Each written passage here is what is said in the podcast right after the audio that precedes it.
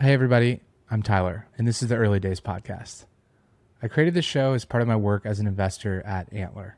I wanted to talk to the world's best founders and pick their brains on how they went from 0 to 1, building some of the most important companies in the world. All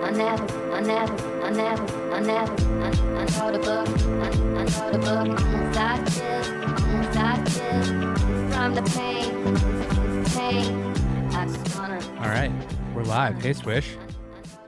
How you doing? I'm doing well. How are you up in Canada? I am good. I am pretty happy that it's only snowed once thus far in the last few months. So it's been pretty good. It's been a pretty warm winter. And by warm, I mean like still near 0 degrees, but it's still not below, thankfully. Yeah, it's good. It's all about perspective, right? You talk to a Canadian, you're like, yeah, it's only 5 degrees. It's an amazing winter. Yeah. Oh, it's an amazing summer if it's 5 degrees even too. No kidding. But yeah.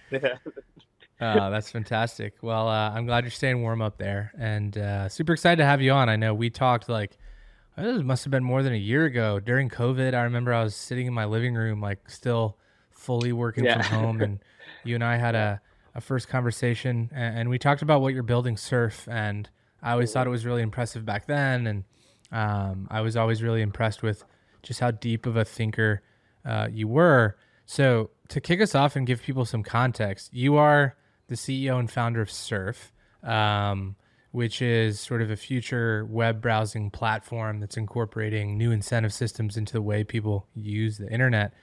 Would love just a quick elevator pitch of like, how do you explain to people what Surf is when you talk to them? Yeah, I think the best way I describe it is, you know, we have for the last 15 years as consumers given our data to Amazon, Google, Facebook, big tech companies for free without any sort of compensation back. And what we're trying to do at Surf is allow you to earn something back for the data you already share. So when you're browsing the web, you know, keep Surf on because you could earn points for the data you're sharing. And then with those points, you can use them for items, gift cards, discounts.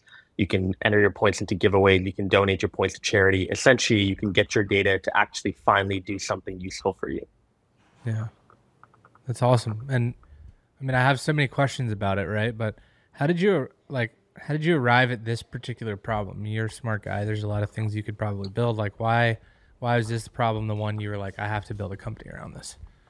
Yeah, actually, initially when we were building out Surf, it was previously called Trufan. So we rebranded the company at the start of this year, and we actually didn't even think about this specific problem right away. Like 4 years ago when we started Trufan, our initial goal was, could we build a platform that helps any brand or influencer find who their top fans on social media were? So we connected directly to the Instagram and Twitter API. We showed you all your followers. We built a lot of really cool filtering and segmentation capabilities for you to drill down into an audience that you actually care a lot about engaging with or retargeting. Yeah. And I think through the process of building that out, through the process of also seeing, you know, all the changes in third-party data, the Instagram API changing, we were like, okay, why are all these changes happening? And one of the key things we were pointing to was privacy regulation. You know, GDPR in Europe, CCPA in California. You have cookies, obviously, that are going away. You have ad blockers that are rising globally, paid ads losing effectiveness. And you have the Apple iOS changes that came into effect late 2021, but were kind of being teased throughout 2019 and 2020 as something that will happen. You know, that Apple will now require mobile apps to ask you for permission when you download the app. You know, and so with all of those things, I started thinking, okay, you know, privacy is clearly the future. We're going to live in a privacy conscious world, whether we want to or not. And in that world, data collection will likely be incredibly disrupted because the way that right now we're getting data from people is so like, A, a lot of companies weren't even asking for permission, let alone giving people something back. And B, a lot of people didn't even know what they were signing up for in the first place. So I just thought being able to fix those two issues together with one solution might be the move. Yeah. It always makes me think of the South Park episode, like the Apple terms of service. They just like keep signing off on these contracts and they don't know what they're giving away. Literally nothing. Literally no one knows anything about what they're giving away. And I don't blame them. I mean, who wants to read a 13-page terms of service? But at the same time, you know, we do hear about the instances like Cambridge Analytica. We hear about the Facebook data leaks. I feel like people generally hear about all these situations and are like, oh my God, I want to do something about my data, but there's no easy way for them to manage their data or at least earn from it.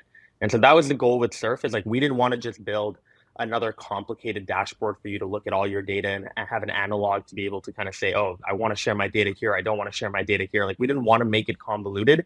We wanted to make something incredibly simple for people to just download right away and get started. Like, you know, earning points, you know, they can passively do it. They don't have to take surveys or watch ads or click specific links to get rewarded. And then if they don't want to share some types of data, they can easily do that as well. And it's all in plain English. You know, there's no convoluted terms. There's no weird marketing jargon in the product. It's something that any person could come on and immediately start earning with. Nice. I love that. And how did you, I mean, going back even further, Swish, like you, every time we talk, like you're so enthusiastic and you're so charismatic about what you're building. Like, I would love to know more about your story. Like, how did you arrive here, actually? How did you decide to become an entrepreneur? You know, was it something you knew that you wanted to do early on, or you figured out along the way? Like, what's Swish's story? I think for a while I wanted to be an entrepreneur in the sense of, like, when I remember even just being 10 years old and, like, being really interested in business. And, like, I have, like, a folder back home in Calgary, Alberta. And, you know, this folder is, like, one of my most prized possessions because it has, like, just random ideas that I wrote down. Like, here's a business I'd love to start. Here's another business. Some of them are science fiction. Some of them are unrealistic. Some of them, like, I assumed a budget that was just, you know, unlimited. But like, the cool thing is just looking at all those ideas saying, okay, well, I was incredibly excited to build something of my own. I think for me, though, when I was going to college, because I debated a lot in high school, I debated on the national team for 3 years in Canada. I actually thought that the path to becoming an entrepreneur would actually first be me being a lawyer. I thought, like, you know, if I be a lawyer, I'll kill it. I'll make a lot of money, and then I can use that money to go and start a business. That's the way my mind worked. And when I came to college, I, A, realized I did not want to be a lawyer. But B, I realized that you didn't actually need that much money in order to get started, or at least take the initial leap, which is, you know, think of an idea, conceptualize it, maybe even mock it up. There's so many, like, tools now that are non-technical that you can use to, like, visualize an idea very easily, and then get feedback. Like, even that first step of just getting feedback from people, hey, this is a great idea. I think it could look like this. I think this is something you should check out that also sounds like your idea. At least getting to that phase is something anybody should be able to do with literally $0. So I just wanted to be able to get moving. And I think that's where in first and second year of college, I started playing around with a bunch of ideas. And in my second year, I got the opportunity to move to New York and work on a project that kind of led me to Surf eventually. It was an Instagram account for basketball fans at Dunk. I did it with my friend in New York, Elliot, who was also my roommate. We lived together for a year and a half, and we built this big Instagram account for basketball fans at Dunk on Instagram. Grew that to 2.7 million followers, and that was the reason why, through the process of working with brands like Warner Music and Sony Music and 2k, I started thinking about what tools these brands needed in order to understand their audiences. And that's kind of how Trufan was birthed, you know. And obviously through the process of building Trufan, you know, we started to listen to customer feedback. We started to look at where the market was going, and we started to think a little bit more about zero-party data. I love that. So you were, all right, so you were going into your junior year of college, and you got an opportunity to move to New York and build out this NBA fan Instagram. How did that come across your desk? Yeah, I was really keen on networking in first and second year of university, but the way I did it wasn't by, like, asking people for coffee. I interviewed people.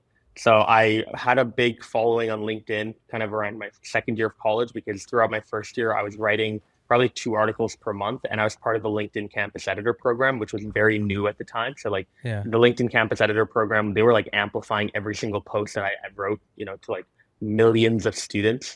And then so it was incredible. Like, as long as I just started churning out more and more content. And again, the content I wrote about was, like, success stories and, you know, various types of people. Like, I was not just interviewing entrepreneurs. I was just interviewing musicians, architects, like, people from various vocations. It was really cool to be able to write their story, write what they regret about their college experience, write what they were really excited about coming out of college, write about things like mental health, which a lot of college students can easily relate to, put that all together in, like, a 2-3 paragraph article and share that. And through the process of doing that, I interviewed Elliot, and Elliot was in Sweden at the time. He hadn't even moved to New York. And I wrote about him because he had actually built a few other accounts before that were quite prominent as well. And I actually, the reason I even found out about him was through Gary Vaynerchuk. I saw him on a video with Gary, and they were talking, and Gary was like, you know what, why don't you come to New York and work for me? And so Elliot actually moved to New York initially to work for Gary. and he was Gary's head of social strategy. And then after that, you know, I got on a call with him, interviewed him. A few months later, he was like, hey, man, I have a business idea. What do you think? Do you want to get on a call? We got on a call and he told me, like, I want to make Dunk a full-time business. Like right now it's a hobby, but, you know, our page is growing dramatically. I need someone to come on who can understand, you know, how to hire a team, how to fundraise, how to like, get top-line sales going, because I don't know how to do that. And so I was like, you know what? I'm in. Let's do it. And it's time to work together. Yeah. And like 17-year-old Swish was like, I know how to do all those things. So like, I can figure it out. I mean, honestly, at that time, like I didn't know, you know, what I did know either, right? So it's like kind of like I was so naive, but I was also so optimistic that I could figure it out. And candidly, at that point, I was so sick and tired of college. Like I knew I picked the wrong degree. I knew I did not want to study what I was studying. What was that? What were you studying? It was conflict resolution. And it's not like I'm not interested in that type of stuff. Like the reason I picked it is because it was a really good degree for law. B, I was part of the Monk School of Global Affairs, which was a very small aspect of U of T. My class sizes were like 30 people because it was a very selective program. And I liked that because I came from a high school. My graduating class was 45 people. My junior high, my graduating class was 60 people. I wasn't used to a campus of like, you know, 2,500, 3,000 people in one class, if not more. So that was the reason I picked it, but I definitely knew that, you know, there was no way I wanted to be a lawyer, which just kind of made me studying that degree not as useful and exciting for me anymore. So that's why for me, I was just looking maybe for an excuse to even get out of school and just try something, you know. And my mom, she, you know, we're first generation Canadians, we're immigrants from Singapore. I come from a South Asian family. So being able to talk to your parents about dropping out is like, almost like signing your own death certificate, but it was still a good conversation. And she kind of gave me this like 1-year ultimatum. She was like, go out, you know, if you can go and like become financially independent and stand on your own 2 feet within a year, you know, you can keep going. And so I went to New York, and the first thing I did was like start really like looking at my life and figuring out what decisions I needed to make sure that by the end of that first year, I did not have to go back. All of our Asian listeners, their palms are sweating. Like, yeah, they're like nervous. Hearing you talk about talking to your mom about dropping out of college. It's just like a involuntary reaction. And so you did. Go ahead. Yeah, go ahead. No, I'm just saying one of the ideal things that happened in my circumstance is that my parents were actually going through a divorce at that time, so there was like bigger fish to fry. so like, all right, quick, they're distracted. Like, I'm gonna drop out of college. Yeah, they're distracted. Let's go. Exactly. Yeah. So it wasn't like as scary because I think my mom was already like, you know what, fine, like do your thing. Here's 1 year. I have like so much more shit that I need to focus on. So I was like, fair enough. Whatever you want, Swish. Yeah, whatever you want. Whatever you want. Go. That's hilarious. So you went to New York. You and Elliot built out at Dunk, and you did end up dropping out of Toronto, University of Toronto. Yeah, I did. And you parlay. So how did the parlay from Dunk into, was it Trufan? Yeah. So, you know, parlay into Dunk into Trufan basically happened kind of, we're approaching the second year of Dunk, and you know, I think the one great thing about that partnership with Elliot, among many other things though, but like the one main thing that I really enjoyed is that Elliot was super creative. I was obviously very business focused with, by the way, a ton of things I didn't know at the time, but obviously just very keen on learning and talking to people. And we actually did have a pretty decent advisory board of people. So like Gary, for example, was on the advisory board. Brandon Steiner from Steiner Sports was on the advisory board. So we had people around us who like we were literally soaking advice from. But one of the great things about that partnership is that, you know, in the process of us building together, and because we were also roommates, throughout the process, Elliot was also teaching me a lot about the creative side. Like, you know, here's how you like run a really big social media account. Here's how you post. Here's how you engage in a viral way. Here's how you like entice a discussion or conversation to happen. I actually took a lot of those principles and even applied it back onto my own LinkedIn account that was obviously growing at that time, as well as on Instagram as well. And it was kind of vice versa. I also taught Elliot a lot about the business side, right? I taught Elliot a lot about, you know, just even the smallest things like payroll software and how to manage that, you know, hiring, like what sort of questions do you ask? Like what is the procedure to hire people? You know, like when it comes to fundraising, even how to create a tracking list, how to go about building a pitch deck out, how the pitch deck should look, how to even pitch. Like these were small things that I think we taught each other really well over the course of 2 years. But I did feel at a certain point that Dunk wasn't necessarily a business that I wanted to scale with because there was no recurring revenue in the business. You know, Dunk was like, we would go and work with Sony Music, but they wouldn't come on for 1 year as a customer. They would just say, hey, we have this artist that we want to promote. We just signed them. Let's do 3 posts, you know, on this account. Right. Yeah. And it just felt like, you know, there were some months where our revenue was great. There were some months where I'm like, oh my God, we're burning way too much money. And there are other months where I'm like, oh, we're back. You know, I'm feeling great. So it just kind of felt like a roller coaster. And I really didn't want to deal with a business model like that. I wanted to deal with recurring revenue. So I started thinking a little bit more about, you know, if I was to build a software product, what would it be? And I thought, again, going back to the problems that I saw with customers we had at Dunk, one of the key issues is that they didn't know who their audience was. Like they'd come to us and they wouldn't know, you know, if they had influential people following them on Instagram or Twitter, they wouldn't know on a week by week basis who were the most engaged people that were liking and commenting on every single one of their posts.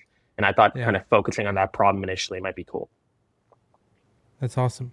So you started that and like, I mean, talk me through like the actual, I think a lot of people listen to this show because it's like, aside from like, oh, you just started Trufan, like the real details of like, how did you actually get it started? I mean, what did the first couple of weeks look like? Like, what did you do to start the company? Yeah, we put together a team fairly quickly. Like, again, this is just me networking a ton. So I put together an initial team of 5 people. It's actually funny, you know, a lot of people don't know this, but, and I don't think I've even actually publicly said this before, but Nick Sharma, who's obviously like one of the best direct-to-consumer e-commerce guys out there. He's incredibly big on Twitter now. He runs his own company, Sharma Brands. He was actually someone I had poached to be our CMO of Trufan. And this is like 4.5 years ago. So at the time he was working for Hint Water, and he hadn't left Hint Water yet. So yeah, we put together this initial squad of members. I found my co-founder Onik because he was at Stanford at the time. He was very technical. So I knew having him on board would be great to kind of build out version 1 of the product. And we just got it started with the product first. Like we knew that, you know, with this type of kind of business, it didn't matter, you know, if we were like the most charming people or if we raised the most money for this, you know, we really just had to get to product market fit first. Like we had to actually confirm whether or not the problem that we were tackling actually existed and whether, you know, companies were willing to pay for it, which is actually, by the way, the definition, in my opinion, of product market fit. It's not as much like, do people find your idea useful? It's, are they willing to pay for it? That's the second part that a lot of people miss out on. And you need to be able to validate that before ideally you go and raise money. So that's what we did. We had a couple of like beta customers lined up. And after about 6 months of building out the product with those customers and getting their direct feedback, we then decided to go and do a fundraise. And we raised about, I think it was $750,000 from about 27 investors, all angels. We did a purely angel round. And we were asking for checks like anywhere between 10K all the way up to 100K. So there was like a crazy range. But we were just getting going, you know, we just needed capital to be able to hire a couple more people, mainly on the engineering side. And we moved the entire company to Vancouver and we were building out of the Hootsuite office because Ryan Holmes came on as an investor and kind of gave us access to his entire office space, which was nice. So that's the initial story for how Trufan got off the ground. It is worth noting, like, things I missed out on saying. Product delays definitely happened throughout our first year. We had a lot of failed hires. We had people who I thought were going to be like committed to the company that just weren't committed, or people that just generally weren't interested in what we were building. And we had to easily, you know, like not easily, like in a hard way, but we had to quickly get rid of them. And, you know, we also had a trademark violation, you know, kind of 4 or 5 months into the company. Our initial name when we started was Superfan, and we had to change it to Trufan kind of within 3 or 4 months because we got a cease and desist letter from a company that said we couldn't use Superfan as our name. And again, you know, 20 years old, did not want to fight this, you know, especially because our lawyers were like, it's going to cost you a lot. So we were like, you know what, it's fine. We were like, yeah, fuck it. We'll just change our name. I'm sorry. We'll just change our name. And it's funny, my mom actually came up with the idea of Trufan. She actually, though, she spelled it differently. She didn't spell it in a cool way. She spelled it TRUEFAN, like true, like full word. And I'm like, you know what, no, we're going to take the E out. And so I kind of take credit for the name now. There you go. Thanks, Mom.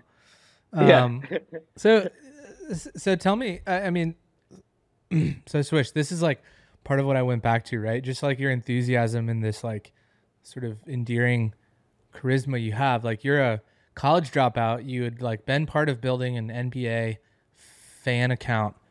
Mm-hmm. And you go and approach these like AAA people. I mean, computer science grads from Stanford and Sharma, yep. you know, like who's now's, you know, one of the best marketing minds, or whatever. And you just kind of breeze through that. You're like, yeah, I just like reached out to these people and got them all, you know, to join my company. Like that's no small feat. I mean, what do you credit your ability to attract really strong people to? Because at the time, like objectively, if you look at it, it's like, I mean, building the Dunk account was really cool, but like you didn't have like a phenomenal CV. No. I mean, I had a really good CV if I wanted to go into academia, right? Like I had a lot going for myself there, like in terms of debate and what I had done there. And I knew that, you know, that might be something that also, you know, gets a lot of people potentially to me, because debate actually opened up so many channels for me. Like because of debating on the national team, I met like an incredibly amount of like smart people, like people who did not just also go on to be a lawyer, but they went on to like be diplomats, or they went on to, for example, like go and be consultants or work as bankers. I also felt like it opened up my channels in terms of also winning awards. So I did win like the United Nations Outstanding Youth Leadership Award. I won top 20 under 20 in Canada. And like, you know, at that age, you know, I think people look at those types of awards and they see them as like, okay, this is like a really good sign of somebody as like they're smart, they know what they're talking about, and I'm willing to really believe their vision because I feel like they're qualified, like they know what they're saying. So I think that is one aspect to it. I think the second aspect is just me being a good person. I mean, again, like you've mentioned, like I didn't really have an entrepreneurial win. I didn't have a you know, an exit or anything that I could say, hey guys, look, like credibility, you know, I built something before. I didn't have that. But I think for me, what I did have is just brute honesty. You know, like when I went up to people like Nick, for example, when I went up to people like Onik, I literally told them, I'm like, hey, this is going to be my first rodeo, but I know a lot about the space because I've been thinking so much about this problem. I have all this research that I've done, but more importantly, I also have all these customers who I know I could immediately go to and say, hey, can you test out our product? Because I again, did a really good job networking. So I think the network as well as the honesty of me just admitting to people like, hey, I don't know everything, but that's what's going to make this fun, kind of helped a lot of people feel like, okay, you know, we do want to definitely come on board and potentially see how this goes. Yeah. I love it. Yeah. And so you had like a clear... So that is a big problem that I know a lot of generally just young entrepreneurs run into, right? Is credibility. I mean, I bet you've interacted with a lot of younger founders as well. And I mean, I don't know if you have any advice for them generally when it comes to credibility, because I feel like the number one question I typically get from young entrepreneurs is like, how do I get seen as a credible person? Like, how do I raise money when people feel like I don't even know anything when I'm a college student or whatever? Yeah, for sure. I mean, so there's two aspects to it. There's like credibility and there's vision, right? And like what you just talked about is like you just overly focused on vision because you didn't really yet have the credibility. But I think people are... So number one is like vision is very rare. True vision is very rare. And number two is kind of, I don't know if these are correlated or what the order of correlation is, but partly because vision is so rare, it's very, very attractive, especially to like high performing people. And the reason is like you don't often find somebody where you meet them and you're like, wow, I'm 100% confident that like they know where they're going and they know how to get there. And like, that is a really important first step in building anything, right? It's like having a plan and actually being able to lay that plan out in a way that is inspiring and also makes sense, that there's like logical steps to like, this is how we're going to do this. There's going to be a lot of learnings along the way, but here's the general path we're going forward. And it's sort of like it inspires this innate interest I think that humans have in like adventure, is like we don't exactly know what the journey is going to be like, but we know which direction we're going. So like if you went and like rounded up a bunch of people and you're like, hey, do you just want to like walk around aimlessly with me? It's like, no, you wouldn't get a whole lot of people. But if you're like, hey, like you want to round a group together and like go to the top of Kilimanjaro, right? Like some percentage of people who are like really into adventure would be like, hell yeah, I'd definitely do that. Like that sounds like a cool thing to try to do. And like, you don't really know exactly what every day is going to look like and how to get there and do this and that, blah, blah, blah. But being able to have the vision piece, like people are really attracted to that. And so what I would say is for founders who don't have, like it's your first rodeo, like you said, like you don't have their credibility. And oftentimes that's a good thing. Like, having credibility is oftentimes really dangerous. Like, credibility without vision is very dangerous, because like people will follow for the wrong reasons.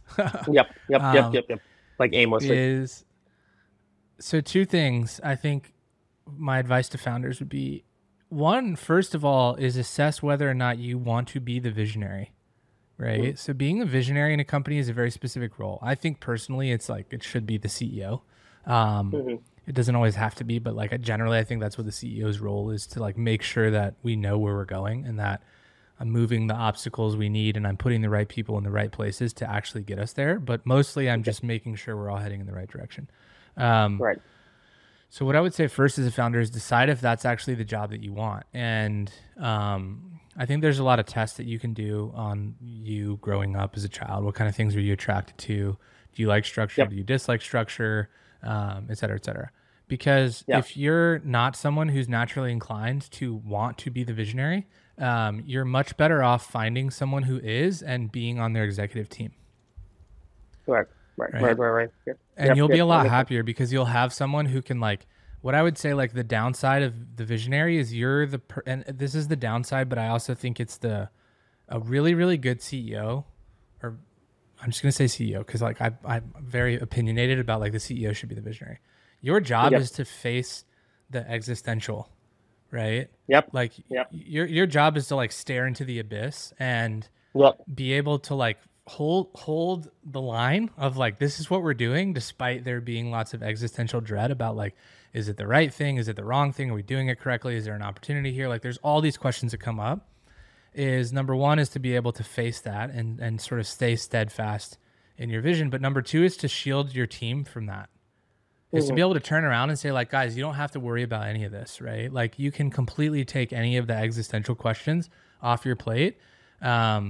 And just focus on getting us where we need to go. And here's the next step, and this and that. And I think a really good CEO lets their team achieve 10x productivity, 10x, you know, happiness, 10 times better products, 10 times faster growth, because their team's able to operate in an environment where they're not like defaulting back to the existential questions every day of like, what are we doing? Is this actually going to work? This and that, blah, blah, blah. So because of that, I think it's like a disposition. Like, some people really like phasing the existential and kind of staring into the abyss, and some people really don't. And I think that's totally fine. I think it's also important that I don't personally see the CEO as a step higher on the hierarchy than the executive team. I just see it as a specific role. And it's like, because of the function of that role, everyone technically reports to that person. But really what that person is doing is just making sure that like everyone can operate in the safety of the vision of the company, and each of us individually don't have to like think through all the existential questions of what we're doing. Yep, exactly. I agree. So first and foremost, I would say is like deciding whether or not you like that role, or you would rather be given kind of a firm set of objectives and just work towards accomplishing those objectives, and you're getting positive and negative feedback along the way, et cetera, et cetera. So first decide if you want to be the visionary or not. And to that, I think it determines how you would go about like joining the founding team of a company. If you are the visionary, in your case, my case as well, right? Like, I fit sort of the visionary profile. I really don't like being told what to do, and I don't like constrained environments, right? I would much rather like wade into the existential than just be told like, here's what you need to do, this, that, blah, blah.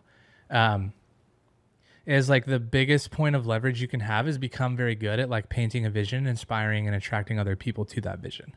And, you know, going back to what I said before, like, number one is it's inspiring. So it's like a worthwhile cause, right? Being able to attach from a high level, like, why solving the problem that you solve, like, you know, there's like, you can tap into like the moral imperative of it, but like it drives the world forward. It makes the world a better place for some specific set of stakeholders. And then I think specificity. So the other end of the spectrum is being able to convince people that like, it's not just this like pie in the sky vision where anybody could say like, hey, wouldn't it be great if energy was free? It's like, okay, that's highly aspirational, but not specific. So it has to be aspirational and specific at the same time. And then I think really smart people will buy in and say like, yes, I do think I would love to have that impact on the world. And two is like, it sounds like you really know how to get there. And that gives me a lot of confidence that this is a good opportunity. Yep. And I agree. So yeah, those are my thoughts on. No, I love that, man. I mean, as you scale, one of the things I've even realized is beyond even just being a gatekeeper of vision, one of my kind of key tasks on a weekly basis is just securing alignment. Like that word alignment has become like very much synonymous with what I see my role as CEO as now, where my goal literally every week is just to make sure that, okay, especially among our executive team, but even just broadly as a team, we are all aligned on, you know, what that vision is, where we need to go in the short term and where we're trying to go in the long term, and just making sure people don't fall out of sync or get, you know, overwhelmed by any means where they can't actually see what the goalpost actually is. So that has become probably the biggest part of my job, is just making sure that I over communicate that, and just making sure people continue to stay focused on like a North Star. Yeah, exactly. So one thing I like to think about is like, if you ask somebody, would you rather go on vacation with 3 other people or 30 other people? Yeah. Which one? 3 or 30? Yeah, for me, probably 30. Okay. Why 30? Yeah. I just think I'm a little bit more comfortable when it comes to just being able to bounce around people. And like, you know, I don't know. I just also think like the story itself would be more fun. There's way more stuff you could probably do. It also depends, right? Like if this is like 30 people I don't know versus 3 people I really know well, obviously I'd pick 3 people. But I'm just assuming I know them generally all well. If I could bring 30 people out on a trip, I mean, it would be pretty legendary. Yeah, for sure. What about you? So, probably the same. But I think it's an interesting thought experiment because it's very reflective of like the dynamics of a team as it grows, right? So like if you were to go on vacation with 3 other people, so there's 4 people, the amount of things that you can do increases dramatically.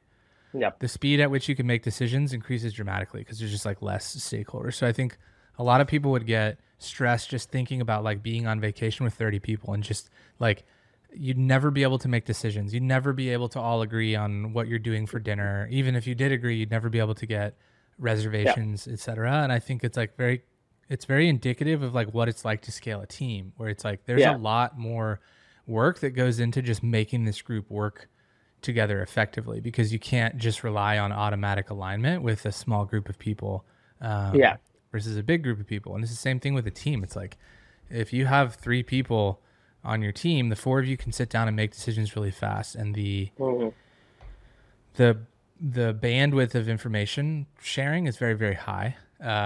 Whereas with 30 people, like it's a much heavier lift, and there has to be real infrastructure in place to make those decisions and to create a culture around decision making, which is like, hey, like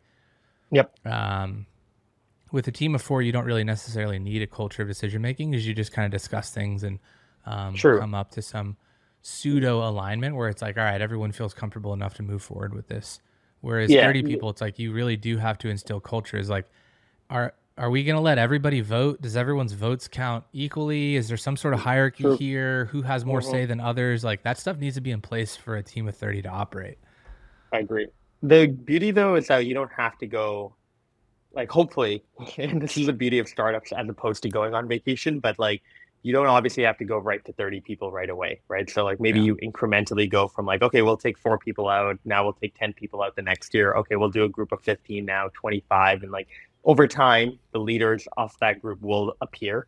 People that, like, will probably lead decision-making in some way and try to obviously still make it consensus-based, but still, you know, make the final decision at the end of the day and kind of set the itinerary and get the kind of show on the road and get people committed to going. That person, or, you know, generally a smaller group of people will appear hopefully over time. And that's one thing I've even noticed with our team is like, I think a lot of people generally are very quick in an early company to associate executive members right away. I actually feel like if possible, it's fine for some roles. Like, I think obviously having like a COO is not a bad idea, obviously, right away.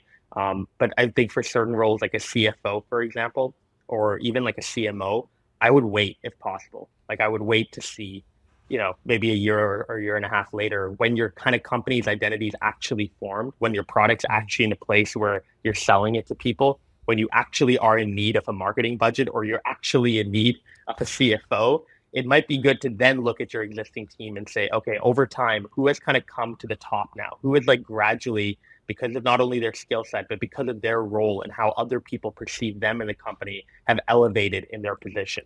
And like, try to see if you can try to bring those people into the executive team, as opposed to, you know, I think hiring out of an executive team right away and appointing people right away can actually make it really tough for you to hire really good A players later on, because they just feel like, hey, there's no room at the top. You know, there's no room for me to join this executive team probably in like 3 or 4 years, because, you know, the CEO is like buddies with all the, you know, all the executives, and is, you know, very, very like, you know, clearly on their side and not somebody who's likely going to change their opinion anytime soon. Yeah. Yeah. Yeah. I do agree with that. I mean, I think that it takes a company a while to figure out who you are. Yeah.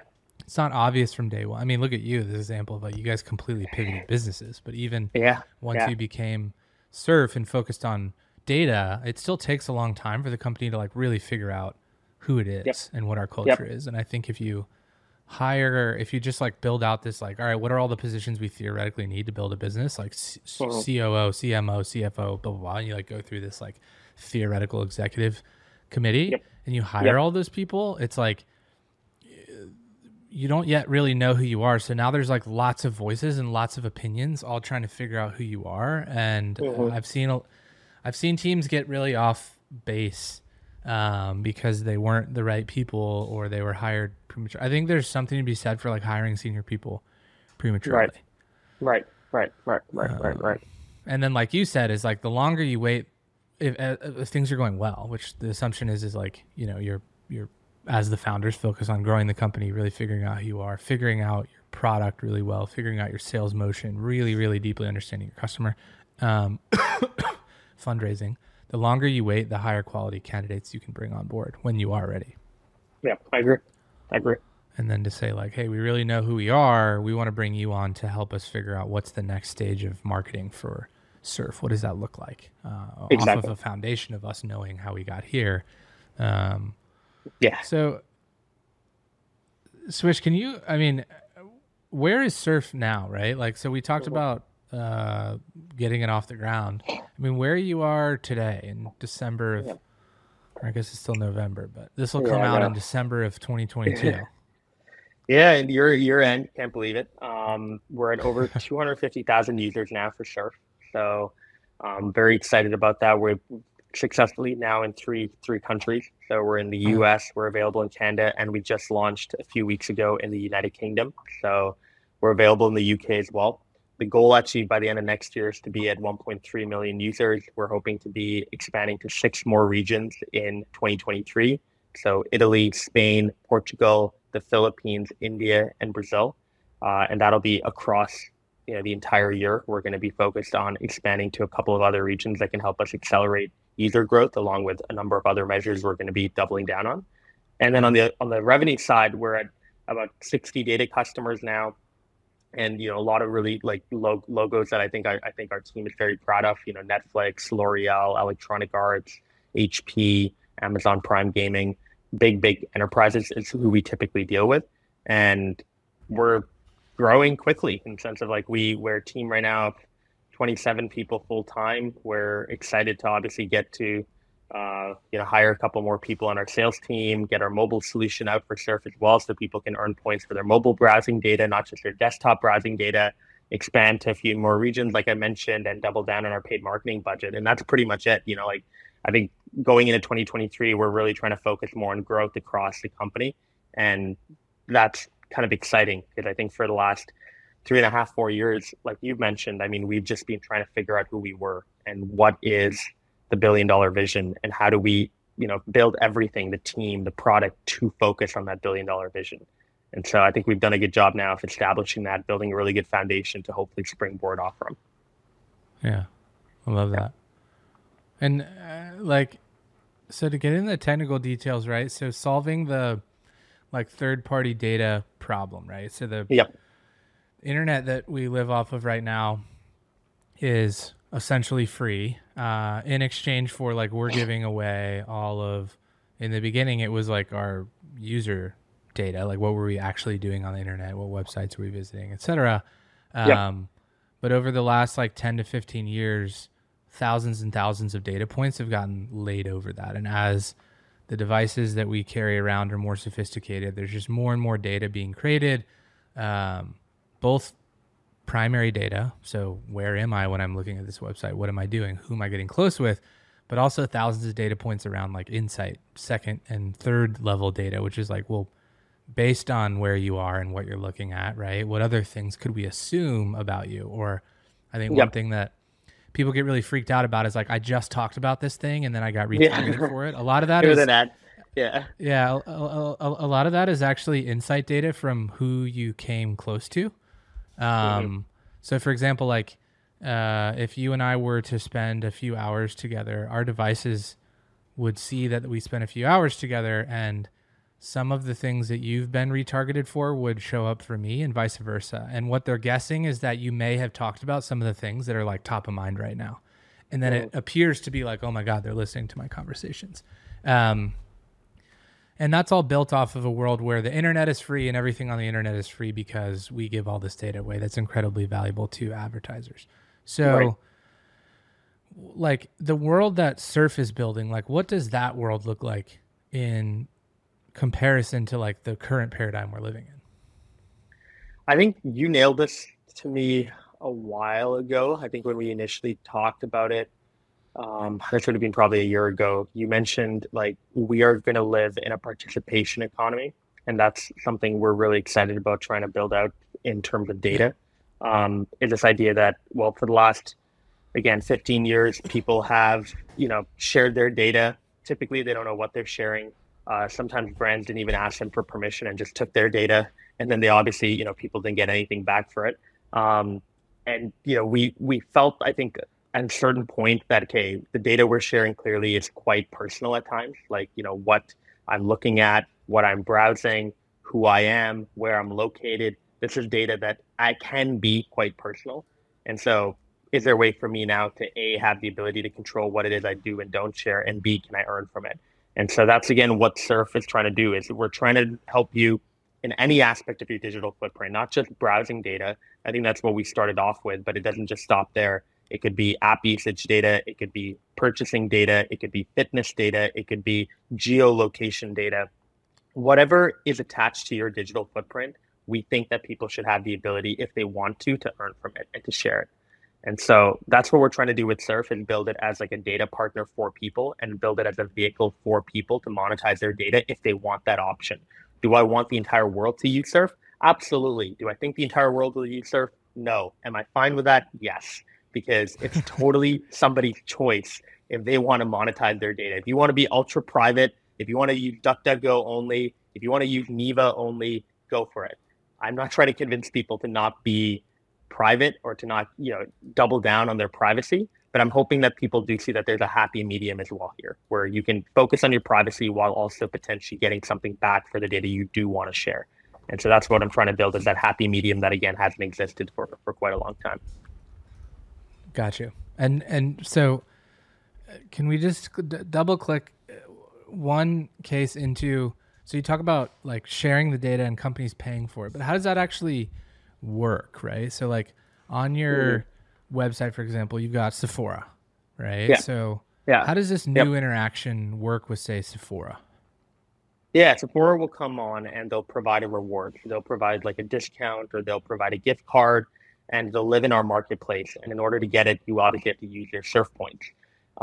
The user of Surf will browse like they normally do. You know, you'll just literally, like, every time you open your laptop and start a new internet session, we don't, again, show you ads. We don't require you to take surveys. We don't require you to click specific links. We don't require you to go and buy something first in order to get points back. We're not a cashback program.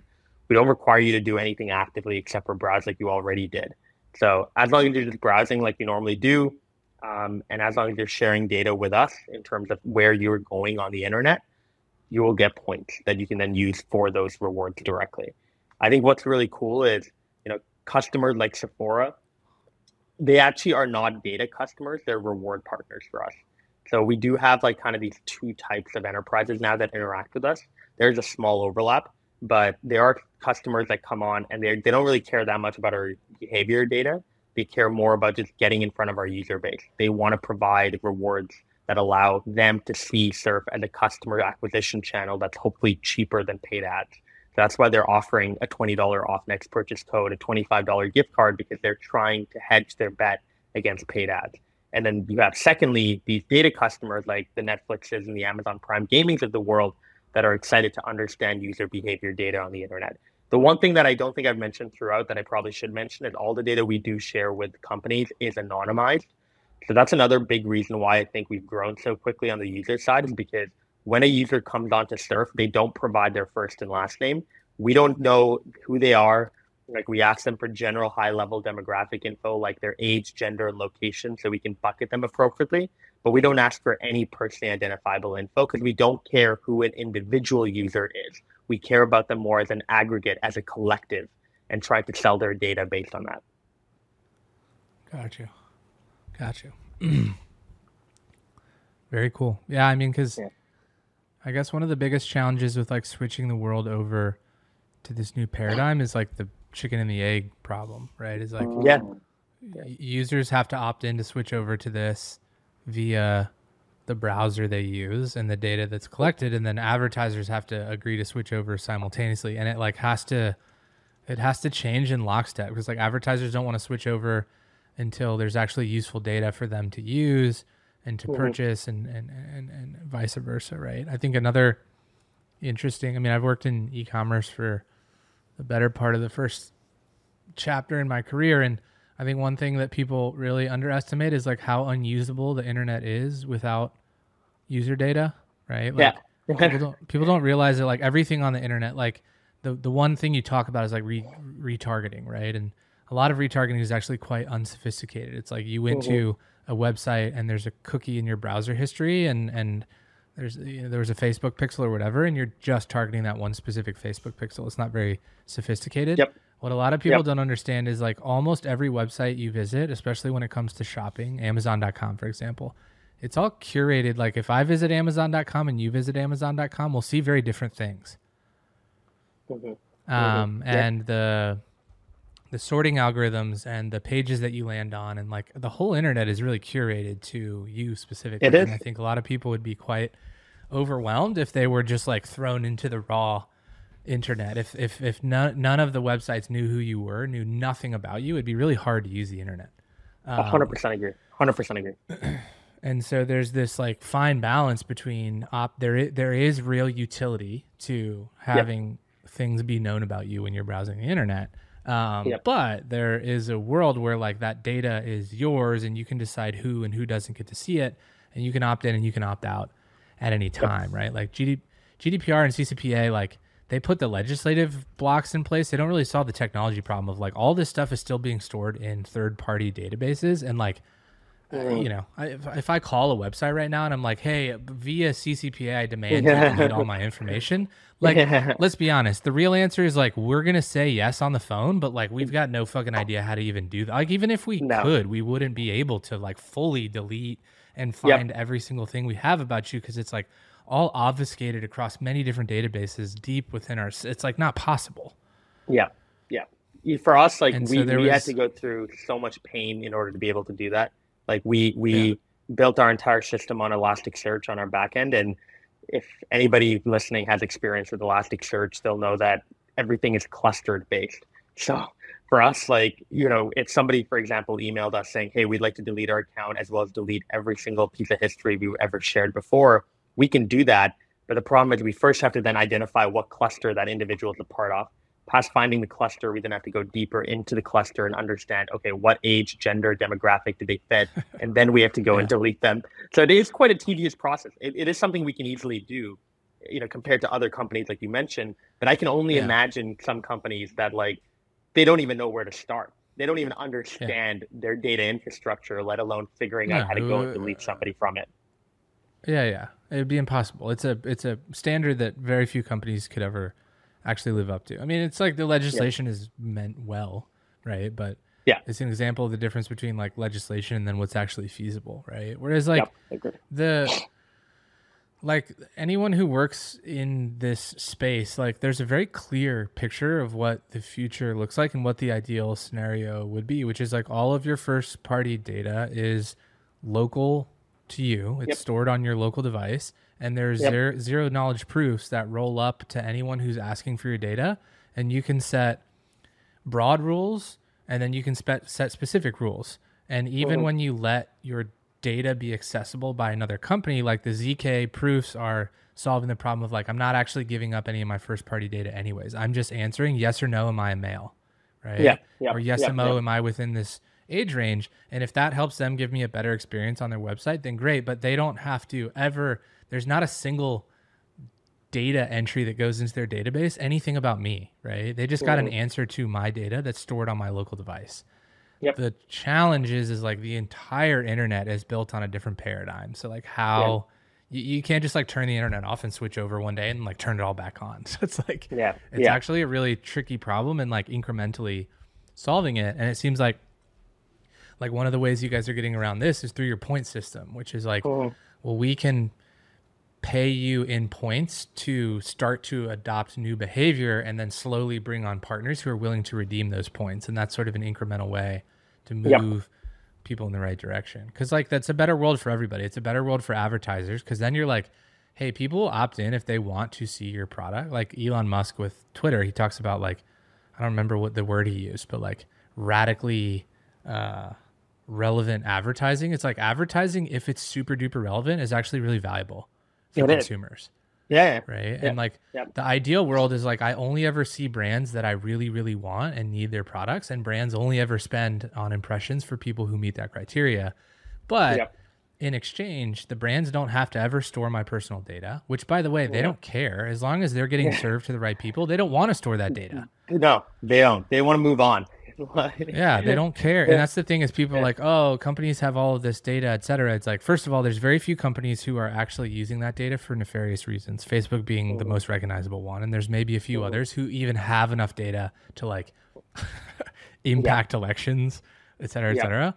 The reality is most of your data is being used by small businesses who run on Shopify, and they're trying to find their customer base. And maybe, you know, they're custom made dog socks, and there's 15,000 customers for them globally. And the faster they could find those 15,000 customers, the better for the business, the better for their customers. Right. And like, if you could build a world where it's like, we don't want to store your data. We don't want you to have to call us to delete your credit card transaction data that's stored in our database and this and that, blah, blah, blah. The internet could function a lot more effectively. It's just a process of like, how do you switch it all over? Agreed. And it's tough. Cause like you said, like there's also a participation bias of like, a lot of people don't think about like one of the reasons why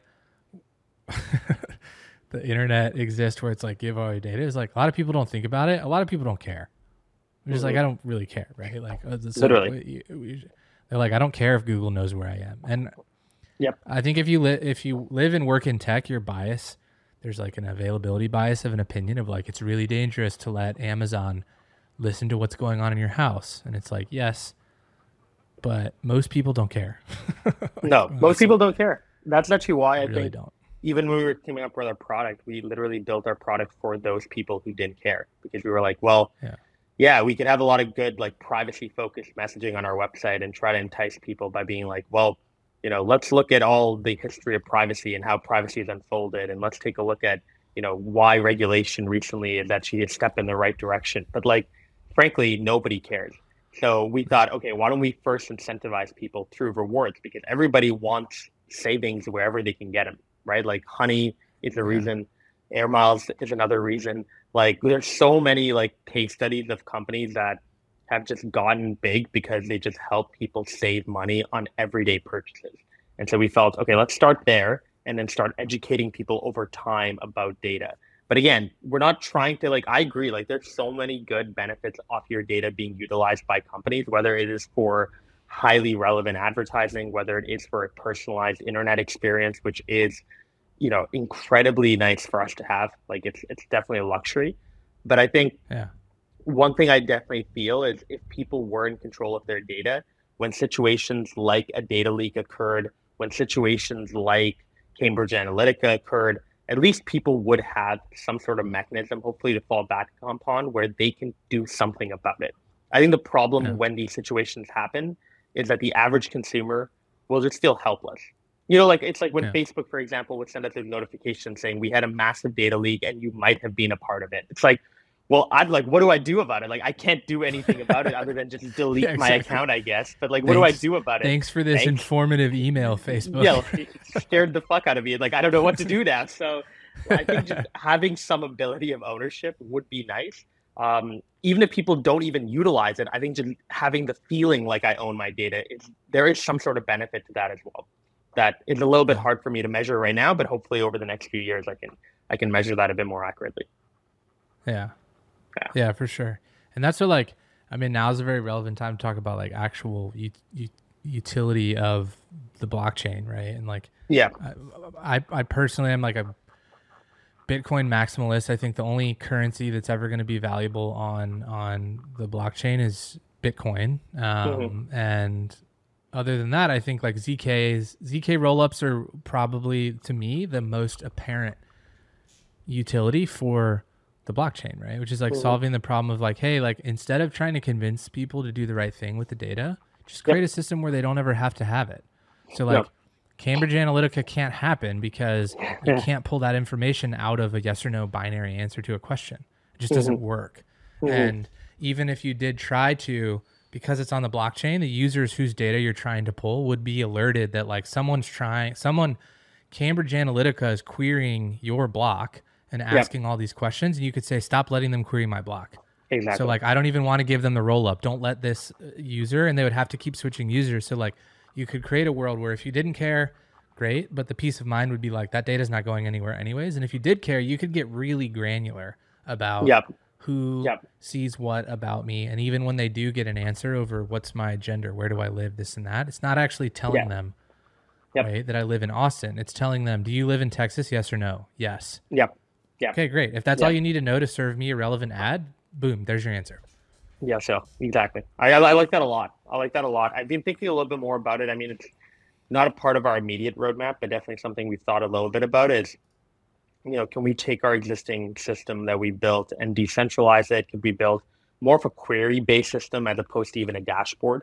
Like right now we have a dashboard with visualizations and graphs, and here's the audience behavior split across gender and location and age. But is there a way that instead of building that, we could just build a query system for enterprises where like they would just come on and any key question they care about, let's say you care about how many people in Toronto, Canada have listened to the new Taylor Swift album in the last month, right? And like, I just wanted to only know that. I could come on and instead of having to slice and dice the audience myself and kind of go through this data and try to figure it out on my own, I could just go into this query-based system and put a question in and it'll populate with any relevant data from the source.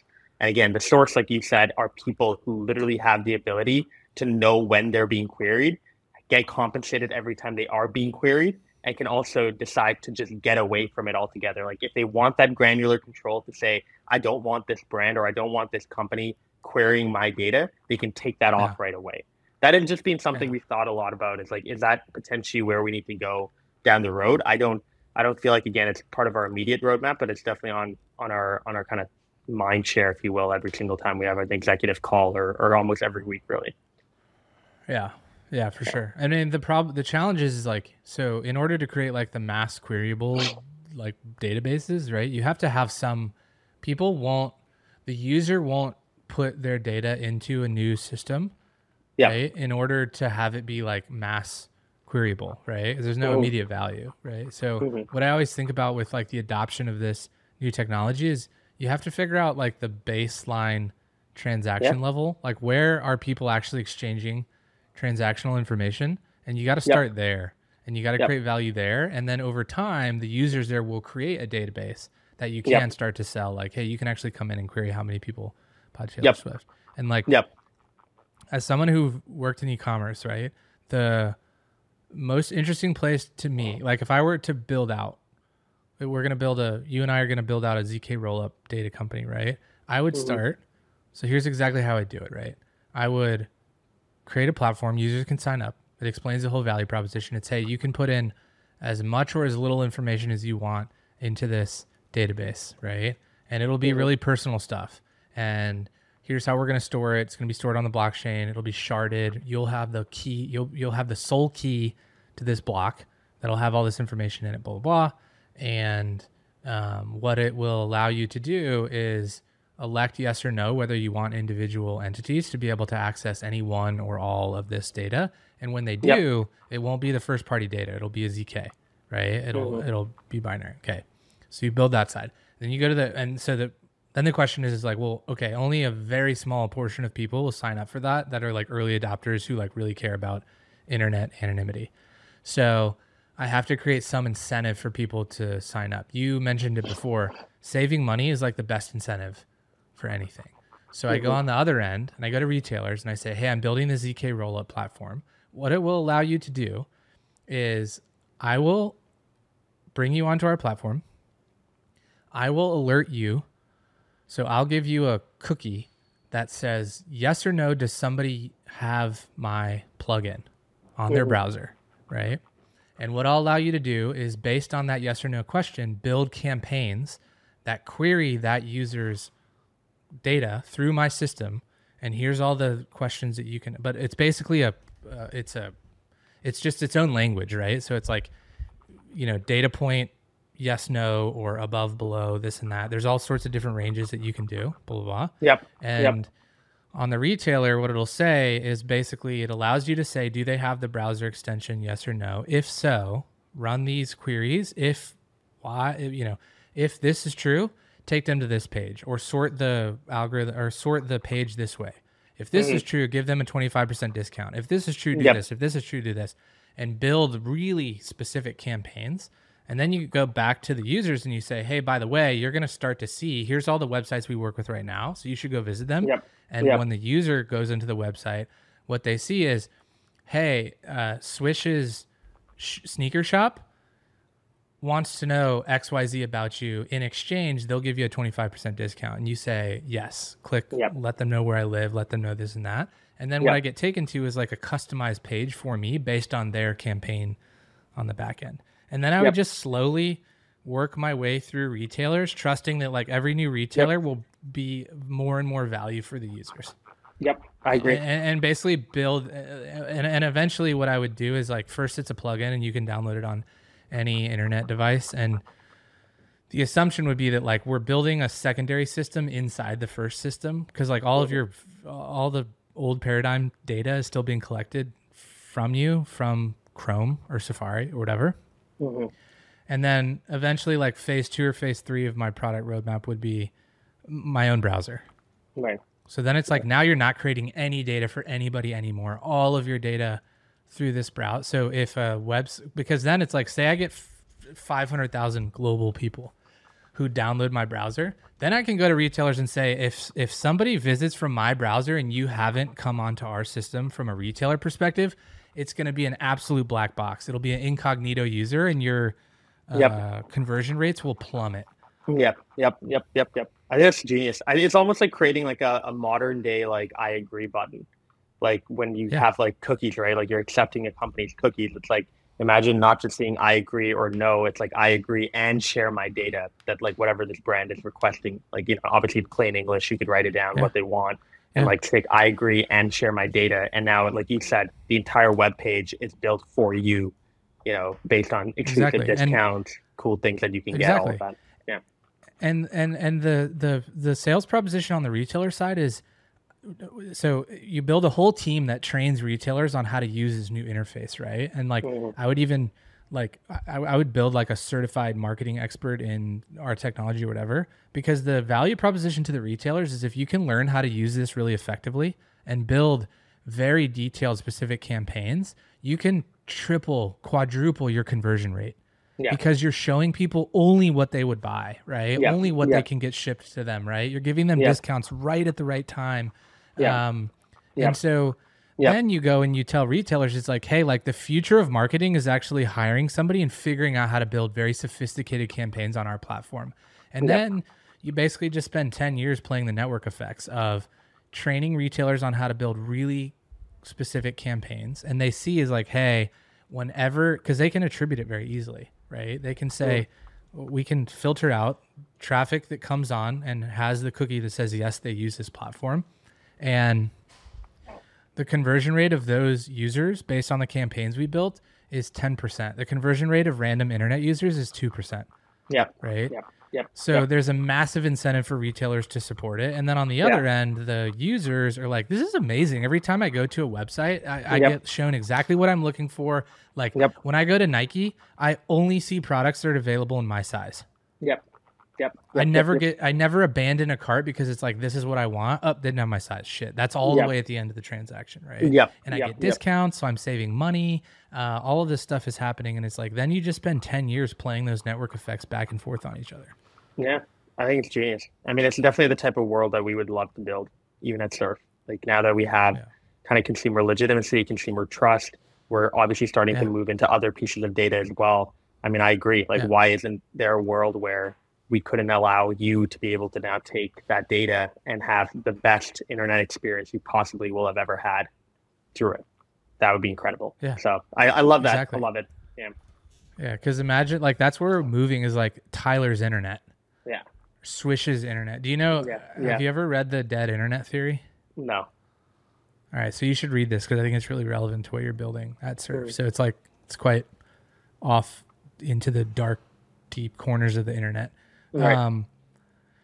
But the dead internet theory, so there's like two camps. One is it's already happened and we're just living in the rubble of the dead internet. And two is like, it will happen in the future. Like Moore's law will force it to happen, but it's essentially like the first version of the internet will become such a wasteland of abandoned servers, dead and outdated information, advertising. Like it'll become so unuseful from a signal to noise ratio. That people will start to leave. And what we will replace it with is some version of like private internet.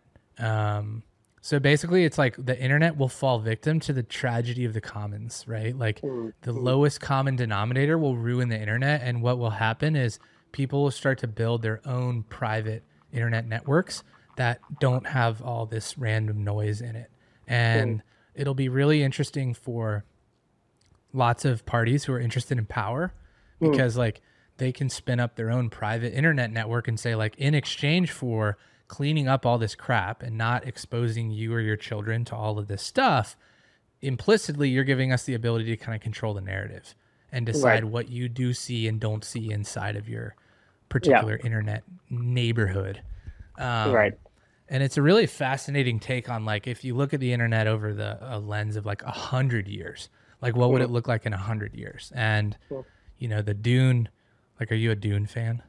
I love Dune. Yeah. So the Dune lore is basically like, we did the internet experiment and then it was like, nope, can't survive with this. And they got rid of it. And they like went back to old ways. It's just like internet, like post internet paganism basically. And the dead internet is basically just another theory where it's like the complete open protocol will become so noisy it'll be useless, and like it, like people will wander around in there, but it'll just be like scams and like kind of like the deep web will just become the internet that we use right now, and then there'll be a new private layer built on top, and it'll be all these different, like you'll have really premium internet networks that are really expensive, and like there's this whole thought of quality of information, right? So you imagine you start to overlay socioeconomic strata on access to information on the internet, where it's like, oh, this internet costs $10,000 a month, but you're getting like the highest quality verified information. There's a lot of things that we can do with that sort of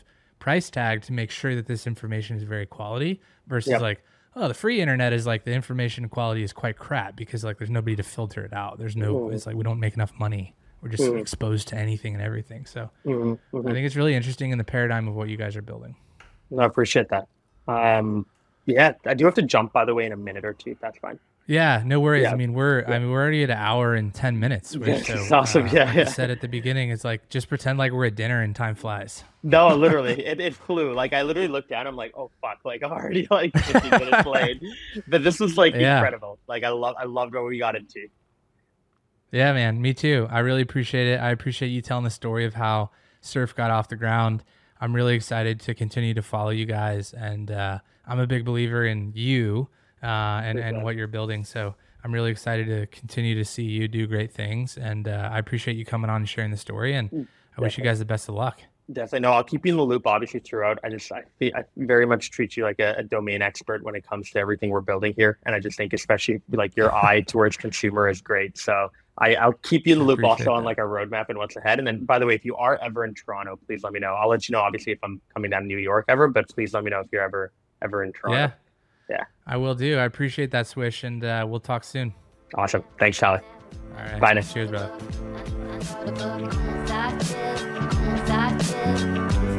Hey, everybody. It's Tyler again. Thanks so much for listening. If you're interested in building a venture-backed company like the one you just heard about, we would love to help. To learn more about our founder studios that we run around the world, please find more information at antler.co.